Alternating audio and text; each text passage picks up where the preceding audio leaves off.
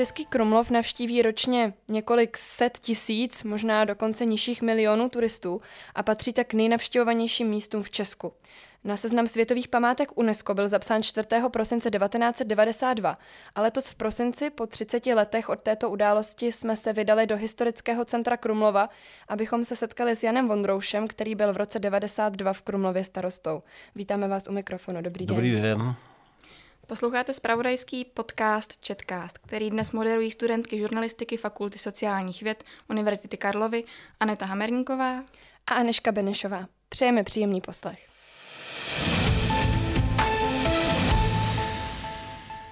Vaše starostování začalo v roce 1990. V jakém byl český Krumlov stavu, když jste ho dostal do rukou? No, ve velice bídném. V podstatě bych řekl, že to historické jádro bylo tak z 80% zdevastováno, ale ne, že by teda jako úplně všechny domy eh, hrozily zřícením, ale prostě ty fasády byly, byly poničený. Některé domy teda byly skutečně i jakoby na prasklý štíty a možná, že i by tím zřícením možná hrozily. Z některých dokonce rostly stromy. Eh, sice ne velký, ale stromy. Takže to centrum čítá zhruba 300 objektů, tak dejme tomu 20 z nich prostě bylo v nějakém rozumnějším stavu a ten zbytek byl opravdu, opravdu ve stavu velice špatným. A Krumlovem se šířil názor, že tedy město prožívá své poslední období. Proč se s opravami nezačalo už dříve? Nebyly, eh, chyběly finanční prostředky? No, eh, jestli myslíte teda za, za, za to táče, tak eh, to byl takový zvláštní čas. Jo. To nevím asi, jestli bylo o penězích nebo nebylo o penězích. Za prvé připomínka nějaký šlechtický historie asi nebyla přímo jako chtěná. To znamená, že oprava té památky nebyla prioritou tohohle režimu. O tom jsem hluboce přesvědčený. Eh, určitě někteří posluchači si vzpomenou, že třeba prioritou bylo stavět hesla kolem cest. Dneska tam máme billboardy, ale tam byly jako monumenty, prostě různá srpy, kladiva a podobný, podobný nesmysly. A to trošku přeháním, jo, ale určitě nebyla, nebyla prioritou prostě oprava, oprava historických e, památek. A navíc si myslím, že to nebylo ani jako ve vztahu k penězům. Jo. Tenkrát se říkalo, nejsou kapacity. Nejsou kapacity znamená, že prostě to nemá kdo opravit. Že není firma, nejsou lidi, nejsou zedníci, Možná, že by byly i ty peníze, ale nejsou kapacity, protože ta produktivita práce byla prostě mizerná. A to, co se dneska dělá rok, dva, tak se dělalo deset let. Takže ty památky a nejenom ten Český Krumlov prostě víceméně chátraly. Takový paradoxní, že uh, za komunistického režimu bylo, že měl každý práci a přitom kapacity nebyly. No, je to, to docela dobrý postřeh. Já sám jsem bydlel tady na náměstí, protože jsem dělal v bance, ta byla na náměstí a tehdy se ke konci těch 80. let, v těch 80. letech se opravovala jižní strana náměstí. A byla tam taková vošklivá ohrada z vošklivého plechu a ta byla možná na jedné toho náměstí. Myslím, že i ta kašna prostě byla za tou ohradou. A já jsem bydlel v domě, kde jsem do té ohrady viděl. A v té ohradě nebylo nic. A ta ohrada tam byla asi 8 let. Jo. Občas nějaký trámy tam byly, na těch posedávali ty dělníci a hráli tam karty. A občas prostě šli naproti do bife, který teda tam fungovalo za tou ohradou, přinesli si asi nějaký lahváče a prostě takhle, já to trochu jako zjednodušuju, ale ve své podstatě ta pracovní morálka byla mizerná, takže ty kapacity samozřejmě scházely. Na druhou stranu, možná právě kvůli tomu dlouhodobému zanedbávání, nezachoval si díky tomu i Český Krumlov svou jedinečnou autenticitu, že vlastně nikdo nezasahoval do té architektury dlouhá, dlouhá léta. No, v každém případě. Ale já si myslím, že ten důvod eh, byl i předtím, protože to město ve své podstatě ztratilo charakter toho domínia, že jo, který tady ty Rožumberkové budovali a pak do něj jakoby ne, nebylo investováno jako historicky. Možná, že se se mnou nějaký historik bude přijít, ale já si myslím, že taková jak určitá zanedbanost a e, toho města prostě byla už, dejme tomu, prostě v 19. století. A samozřejmě po dobu komunismu to, to dostalo samozřejmě mnohem větší, mnohem větší rozměr.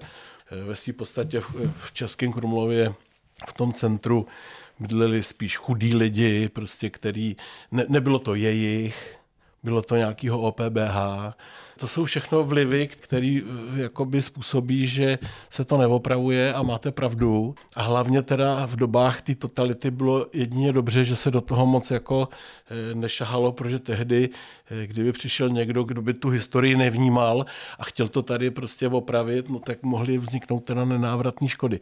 Já mám takový dojem, že dokonce někdy v 70. letech se uvažovalo, já jsem tady v té době nebyl, ale ze zdrojů poměrně důvěryhodných jsem slyšel, že v 70. letech to chtěli zbořit, to vnitřní město. A nechat jenom ten zámek, jako koukat. A takový jenom paneláčky, takový malý, že by tady místo toho, místo toho historického centra byly. Prosím, berte to s rezervou, ale opravdu o téhle úvaze jsem se rozvěděl.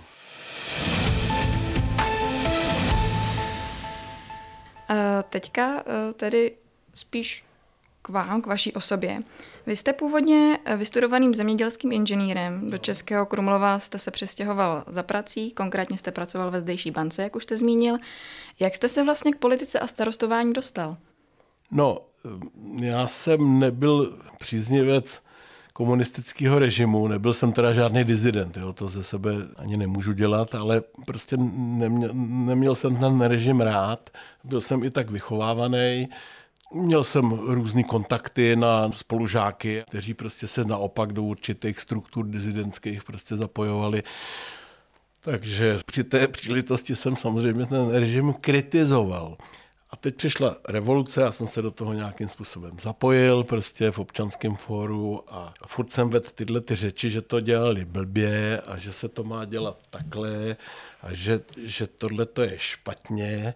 No a pak teda přišli ty lidi z toho občanského fóra a řekli, že jsi tak chytrej, tak dělal starostu. Takže takhle jsem se k tomu dostal, mělo to ještě různý, různý peripetie další, ale nicméně jsem prošel teda řádnýma komunálníma volbama prostě na kandidáce občanského fóra a pak jsem teda byl tím starostou zvolen a tím jsem se teda jakoby dostal do té aktivní politiky, no a pak jsem ještě nějak jakoby pokračoval. Takže takhle jsem se dostal k politice. Teď se možná zeptám až tak skoro banálně, ale jak se vlastně zrodil ten nápad, že by se Český Krumlov měl přihlásit na seznam světových památek UNESCO? On na ten seznam nakonec vstoupil ve stejném roce jako Historické centrum Prahy a Telče, tak byly ty iniciativy nějak propojené? No, ten nápad eh, v podstatě vznik ze spoda. Jednoho dne, když jsem seděl takhle v kanceláři, tak tam zaklepala jakási paní, která se jmenovala Naděžda Kalousová a ta řekla, my si myslíme, tenkrát to my asi byla nadace pro bohemy a nevím to určitě, my si myslíme, že Český Krumlov by měl být zapsán na seznam památek UNESCO. My jsme o tom tehdy do téhle chvíle jako nějak úplně extrémně přemýšleli. Já jsem byl v situaci, kdy v tom 90. roce jsem eh, se dostal na radnici a byl jsem zástupcem města, ale to vnitřní město bylo státní majetek.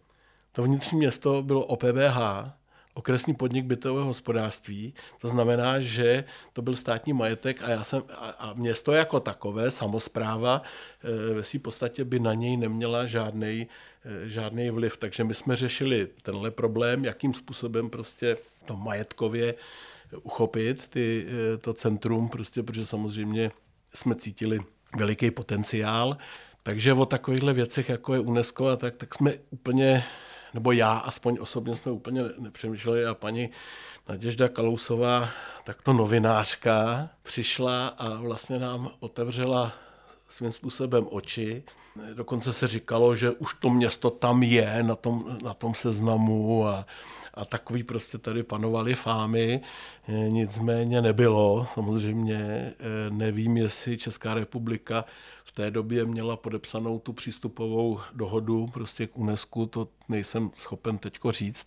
No a, a paní Kalousová mě takhle bafla, vzala mě do Prahy a, a šli jsme někam na ministerstvo zahraničních věcí do toskánského paláce, ne do Černínského, do toskánského, v takových setmělých chodbách jsme tam navštívili nějakého eh, příslušného úředníka, se kterým dle mého názoru začala ta, jakoby ta aktivita toho, toho zápisu. Samozřejmě, že potom se toho chopil památkový ústav a že to řešili odborníci a že pan architekt Vošahlík eh, se tomu věnoval a věnovali se tomu odborníci z Ministerstva kultury, Michal Beneš a, a další.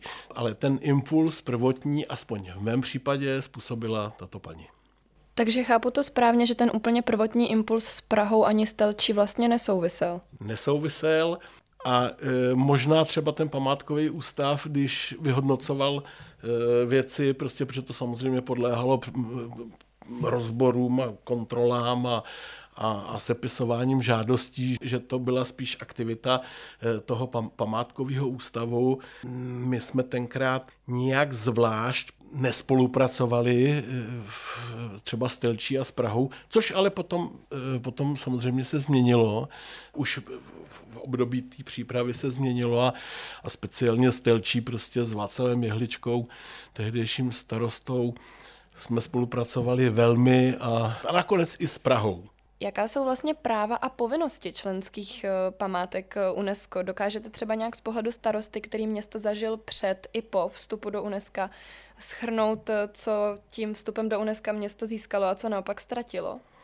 To, že se musíte chovat k té památce podle těch pravidel, samozřejmě přináší poměrně dost povinností třeba těm vlastníkům těch, těch nemovitostí. Je to závazek a může to být složitý pro ty subjekty, které prostě e, jsou v tom městě. Na druhé straně je to obrovská čest a příležitost. Je to čest, že jste součástí světového kulturního dědictví a je to obrovská příležitost, jak toho využít. Prostě, protože to je marketing, to, to, je, to je marketing, za který byste nezaplatili kdybyste se o to snažili ehm, na základě nějakých prostě komerčních marketingových společností, to by to město prostě absolutně nezaplatilo vůbec v té době. Čili to je prostě obrovské, obrovská reklama, obrovská podsta. A určitá značka. A značka. Jasná značka. A to jsme nevěděli třeba v tej, na, na tom začátku, že existuje celá řada lidí ve světě, který navštěvují tuhle značku který vyhledávají tuhle značku, který jezdí za tou značkou. Takže to je, to je takový začátek, a já si troufám tvrdit, kulturního cestovního ruchu. Protože ty, kteří to vyhledávají, tak to není žádný masturism, to je prostě, to jsou lidi, kteří jsou většinou kultivovaní, kteří ví, kam jedou, kteří si toho vážejí prostě ty, toho kulturního prostoru. Takže to je začátek takového kulturního cestovního ruchu, který se samozřejmě může zvrtnout. K tomu se taky určitě ještě dostaneme. Vy už jste to krátce zmínil, ale přeci jenom se zeptám, co se dělo po vstupu do UNESCO? Začalo se i hned s opravami, nebo ještě byly nějaké náležitosti, co se museli splnit? No, ono ve své podstatě, eh, my jsme, jak jsme získali to, eh, to vnitřní město, těch 300 domů, tak eh, jsme museli s těma domama něco dělat. Jo. To, ta, ta situace prostě vyžadovala nějaký zásah a ne nějak čekat. Takže my jsme sice dlouho přemýšleli, ale vymysleli jsme určitou privatizační aktivitu, eh, hlavně u takových těch solitérů a, a jednodušších objektů a u těch složitějších jsme vymysleli takovou městskou, jakoby eh, městský zásah, což se jmenuje, do dneška se jmenuje Českokrumlovský rozvojový fond. A některé objekty teda zůstaly městu. Jo. Takže my jsme eh, ve své podstatě museli začít už před tím vstupem do toho UNESCO prostě něco s těma domama nebo o tom přemýšlet a něco s nima dělat. Jo. Takže třeba když přijel na kontrolu nějaký komisař, jehož jméno si nepamatuju a kontrolovat, jestli, jak se tady k tomu chováme, tak když já jsem mu řekl, že, že tady máme seznam domů, které jsou určený k privatizaci, tak, tak on takhle zaklapával ty desky a že tady jako de, že, že jede na zpátek, že se s náma už teda dál bavit nebude, ale pak jsem mu ukázal ten princip, že to nebyla nějaká divoká prostě eh, divoká privatizační aktivita, ale že to prostě mělo svý pravidla a že tam byl dán důraz prostě na kvalitní památkové ochraně a kvalitní památkové opravě, Protože kdyby jsme tohle neudělali, tak by nám to spadlo na hlavu. Tady prostě těch 300 domů vyžadovalo možná 3 miliardy korun, možná 4. Já, my jsme tehdy na tom měli jakousi studii, ale prostě o těch miliardách to samozřejmě bylo a to město by to samozřejmě nezvládlo. Nezvládl by to ani ten stát. Takže tady muselo dojít k nějaké rozumnej, vyvážený prostě privatizaci. A já jsem pišnej do dneška na to, že se nám podařilo vlastně ty domy privatizovat z větší části e, místním občanům. A to nejsem žádný socialista nebo populista. Prostě se to povedlo. Samozřejmě, že tu zájem byl e, ze, ze, ze, ze zahraničí, e, docela intenzivní, ale my jsme řekli ne, prostě my musíme nejdřív dát prostor těm místním, který prostě neměli, za bolševika nemohli nic, prostě nemohli podnikat, tak pojďte si to vyzkoušet. Když potom se nějak rozhodnete eh, jinak, tak samozřejmě budete mít celou řadu možností. A my jsme jim ty domy prodali na základě pravidel, mělo to dokonce formu městského zákona, jak ty pravidla jsou za, řekl bych, velice přijatelnou cenu, ale s drsnýma podmínkama na, na, ty, na ty opravy, na tu kvalitu, na tu kvalitu té opravy. A ten uneskální úředník, když tohle to prostě viděl a, a, a přeložili jsme mu tu, tu vyhlášku a poslali, tak řekl, jo, to by, to by šlo. Jo, a hlavně, eh, hlavně ne, neměli jiný, jiný řešení, protože to UNESCO... My jsme byli v kategorii bohatých zemí, pozor, už v té době. Takže to UNESCO by v podstatě sem žádný peníze eh, ve své podstatě neposílalo, to posílalo do Afriky, když. Jo, takže eh, spíš to UNESCO nám zařídilo v podstatě to, že ten stát se musel taky trochu postarat a takový dohled nad tím, jak, jak, jak, jak se k tomu chováme, k té památce. Takže ty opravy jste si vlastně rozdělili mezi město, soukromníky, stát. Uh, začalo se teda opravovat všechno najednou, nebo ne, byly ne, nějaký, jako, nějaký postup? Jsem mám do toho skočil, ne? Protože dokonce úředníci toho stavebního úřadu měli za povinnost dbát, aby se neopravovaly dva baráky proti sobě. Aby se neopravovalo nějak moc domů prostě v jedné ulici, protože to by byl kolaps absolutní. Eh, do toho se, se ještě dělali sítě, eh, takže to, to, to vyžadovalo opravdu pečlivý harmonogram, aby, jsme to, aby to město neskolabovalo. Protože už se ukazovalo, že to bude ten motor, že bude živený eh, návštěvníkama, že ty se musí přivést ty peníze. Především. Naštěstí jsme dost blízko prostě tomu Rakousku, tomu Německu, takže vlastně ty zdroje byly tam, by se dalo říct, z, z velké části, pozor, jo. To bylo docela zajímavé, že takový ty bystřejší do toho Rakouska odešli eh, velice rychle a ten efekt, vydělám peníze tam, lepší peníze než tady a přivezu je sem a tady je utratím. To byl jeden z velkých zdrojů prostě těch peněz na tu, na, na tu opravu. Pak samozřejmě i občas nějaká dotace připlula, z, z toho, od toho státu. Takže to byla taková kombinace Lidi si, i, i ty noví vlastníci si půjčovali prostě peníze. My jsme dokonce ručili jako město. To jsem teda jako byl docela spocený, jo. ale měli jsme na to systém, prostě já přece jenom se dělal v té bance předtím, takže, eh, takže jsme nebyli nějaký úplný blázni, ale Dopadlo to dobře, neměli jsme jediný problém. Takže i úvěry, vydělané peníze, nějaká, nějaká dotace, takový mix peněz prostě, který se potom do toho pustil od toho roku, já nevím, 93, 4, 5, 6. Já si myslím, že v roce 6 eh, to těch 80% už bylo opravených. A začalo to fungovat tak nějak normálně, jo, jako centrum normálního cestovního ruchu, řekl bych, opravdu tehdy nadregionální úrovně, když budu skromný. Takže eh, s těmi největšími rekonstrukcemi se teda skončilo zhruba v tom roce 96? Mm, zhruba, zhruba, ale samozřejmě, že to potom ještě pokračovalo dál. Třeba tenhle ten dům, v kterém teď sedíme, teda dům toho rozvojového fondu, tak to byla záležitost až někdy roku 99, 2000. Jo, takže některé ty kláštery českokrumlovský, ty jsou opravený od roku 2014, 2015, jo, takže ale gro těch menších e, objektů, těch privátních, si myslím, že 96, 97, že, že už to bylo prostě úplně, úplně v, v jiné úrovni a hlavně 96, 97 to už byly zavedený no, nový sítě, že jo, třeba plyn. Mimochodem pod tou částí města, pod zámkem, tam, té latráň, tam je kolektor. To je tunel pod tím městem. To byla jako super novinka. A našli se právě třeba při zavádění těch inženýrských sítí nějaké artefakty nebo nálezy?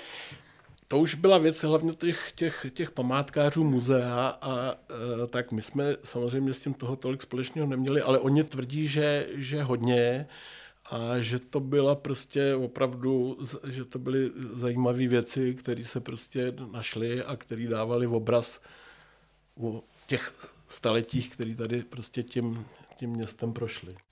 Možná ještě k těm opravám poslední otázka. Po těch eh, všech rekonstrukcích, kdy vlastně město najednou bylo opravené, nepůsobilo tak nějak jako uměle, nepřirozeně, když všechno bylo nový? No, já si myslím, že úplně ne. Jo. Ono by působilo uměle, kdyby jsme tenkrát podlehli tlaku eh, těch, kteří chtěli dělat ty fasády po vzoru Německa, Rakouska. Jo. To znamená chemii. Chemii a ne, ne vápnem. Samozřejmě, když uděláte tu fasádu vápnem, tak ji musíte v nějakém čase prostě znova natírat a, a, a, a natahuje to prostě vlhkost, tak kde si co si. Ale já si myslím, že to město musí mít furt charakter nějaký vomšelosti jistý, jo? ne prostě rozbitý. A to si myslím, že, že, že to vápno docela jako způsobuje docela fajn, ale když prostě to natřete tou chemií, tak to potom je, to je, to je problém. Jo? To, to může být problém a ve své podstatě to Německo s tím Rakouskem byli v tehdejší době prostě, nevím, jak to tam je teď, ale v tehdejší době těm byli proslulí. A třeba náš vzor nebyl v Německu v Rakousku, ale náš vzor bylo Španělsko, Itálie. Já sám jsem tam párkrát prostě byl, pak dokonce tam odjela taková jakási, jsem tam zorganizoval delegaci s takovým autobusem. Já jsem na to sehnal nějaký sponzory a byli tam zástupci stavebních firm, památkáři, nějaký ten zástupce prostě té samozprávy a takhle projeli a já jsem měl poměrně dost dobrý kontakty v tom Španělsku i v nějakých úřadech prostě typu v Toledu třeba e, útvar hlavního architekta, jo. A takovýhle kontakty prostě jsme tam měli v Kordobě, jsme měli nějaký kontakty prostě a takhle, e, aby prostě se ty lidi podívali na něco jiného, jo? aby se nekoukali jenom prostě 50 km od hranice, jo? aby prostě Eh, viděli, že to jde taky trochu jinak. Škoda, že tenkrát tam ty lidi, kteří tam byli ty odpovědní, taky neskoukli, že se dá kombinovat památka s modernou. Jo? Jde to, ale musí, musí to dělat machr. Třeba v tom Španělsku speciálně prostě to jako byla radost. Jo? Prostě to, tam některé ty věci byly úplně uchvatný a úžasný. Ale já si myslím, že tady se to taky povedlo.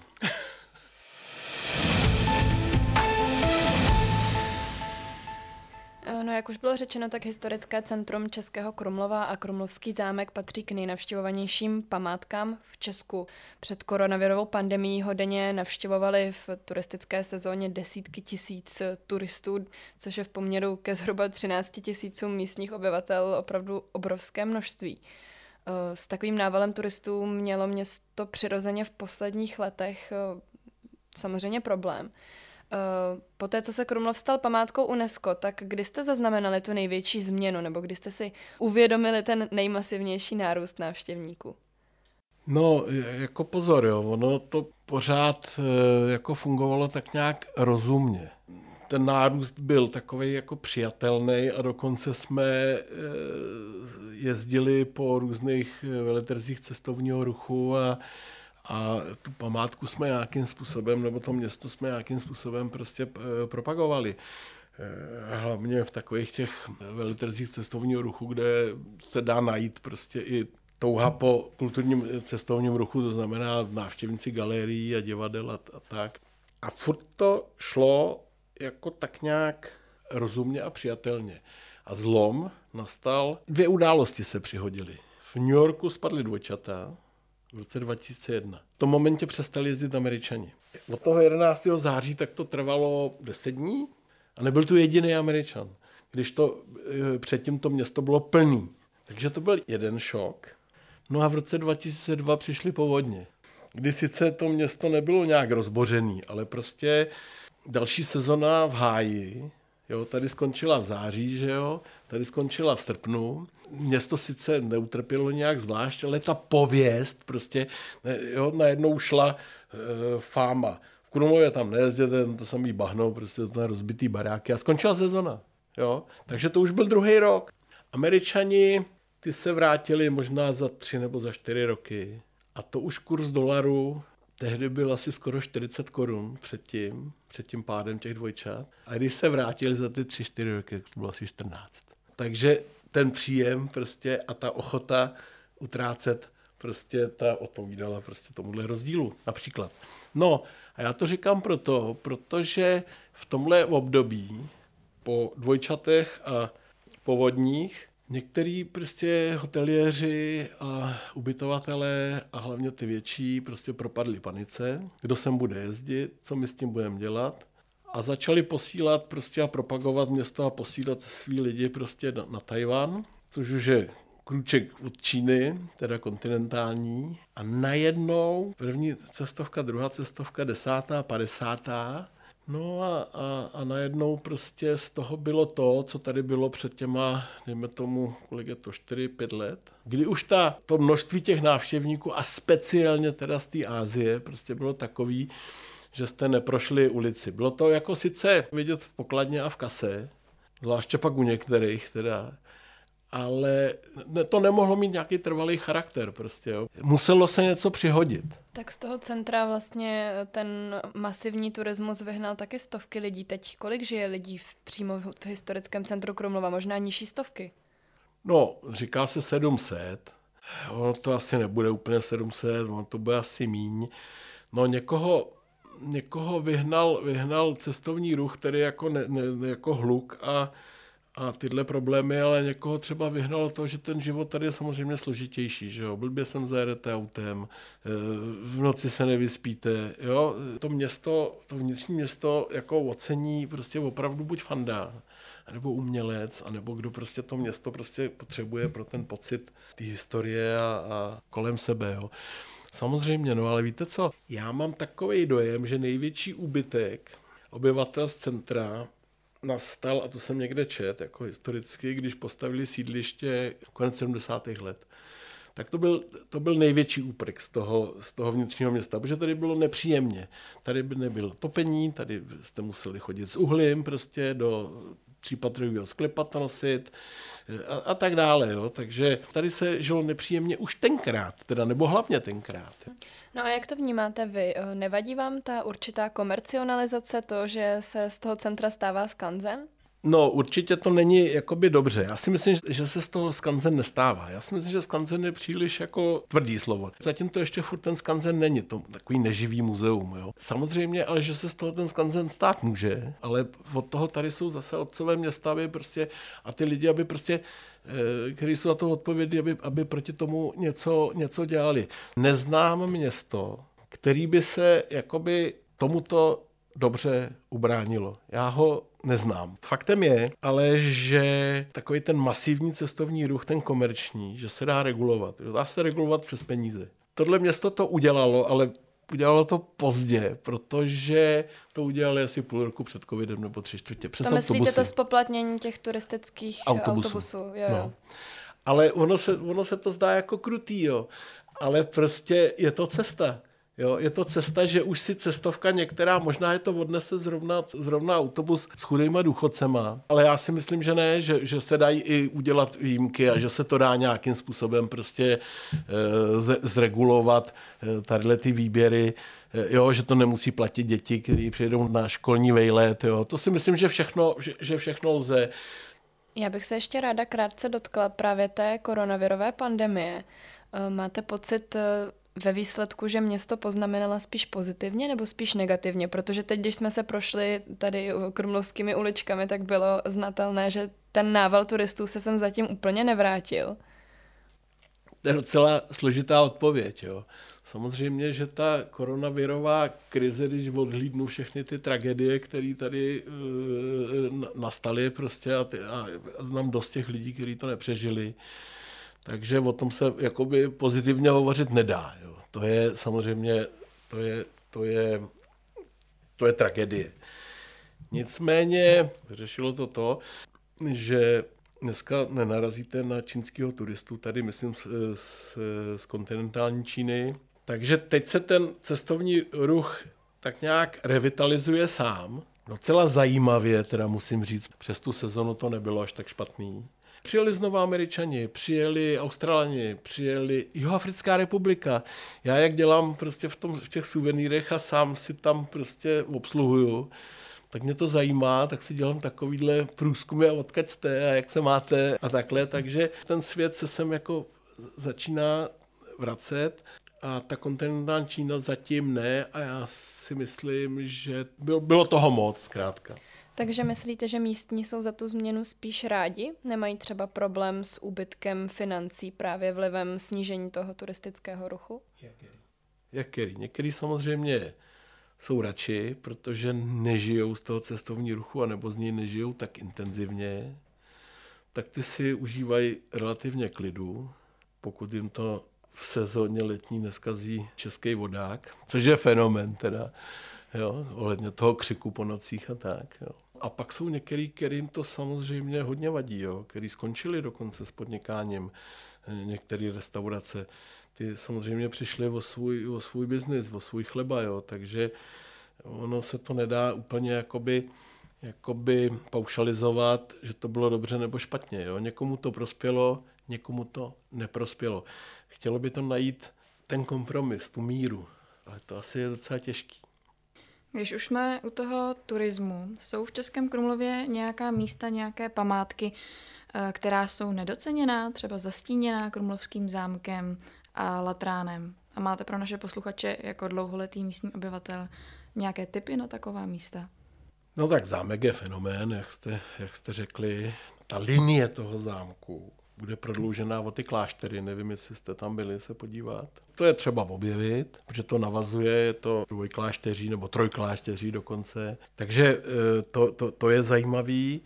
Eh, nicméně to ještě bude dál navazovat na opravený eh, areál pivovaru, kde je vdovské sídlo matky Viléma a Voka z Rožmberka. To bude taky docela zajímavý. Pak jsou takový krásný pohledy, třeba když se dostanete na tu náplavku a teď se díváte z těch pivovarských zahrad prostě k tomu zámku, jo. To, to, je, to je paráda, nebo, nebo z těch klášterních zahrad. Jo. Chtělo by to, aby ten, ten prout těch turistů, který se valí tím latránem, aby se taky uměl z části ho dovést prostě na tu náplavku třeba a, a, a krsty zahrady a, a nebo do třetího meandru, prostě, kde je synagoga a kde, kde je městský park, jo, aby, eh, aby se to jakoby, jakoby rozmělnilo, jo, takže jsou, jsou tu místa, který, který stojí za zhlédnutí, jsou příjemný, je to příroda, ale zároveň kombinovaná s tou památkou. Jo. Tímto vám děkujeme za zajímavý rozhovor a za váš čas a přeji vám klidné prožití vánočních svátků. Já vám přeju rovněž pěkné svátky a děkuji. Poslouchali jste spravodajský podcast Chatcast a od mikrofonu se s vámi loučí Aneta Hamerníková a Aneška Benešová.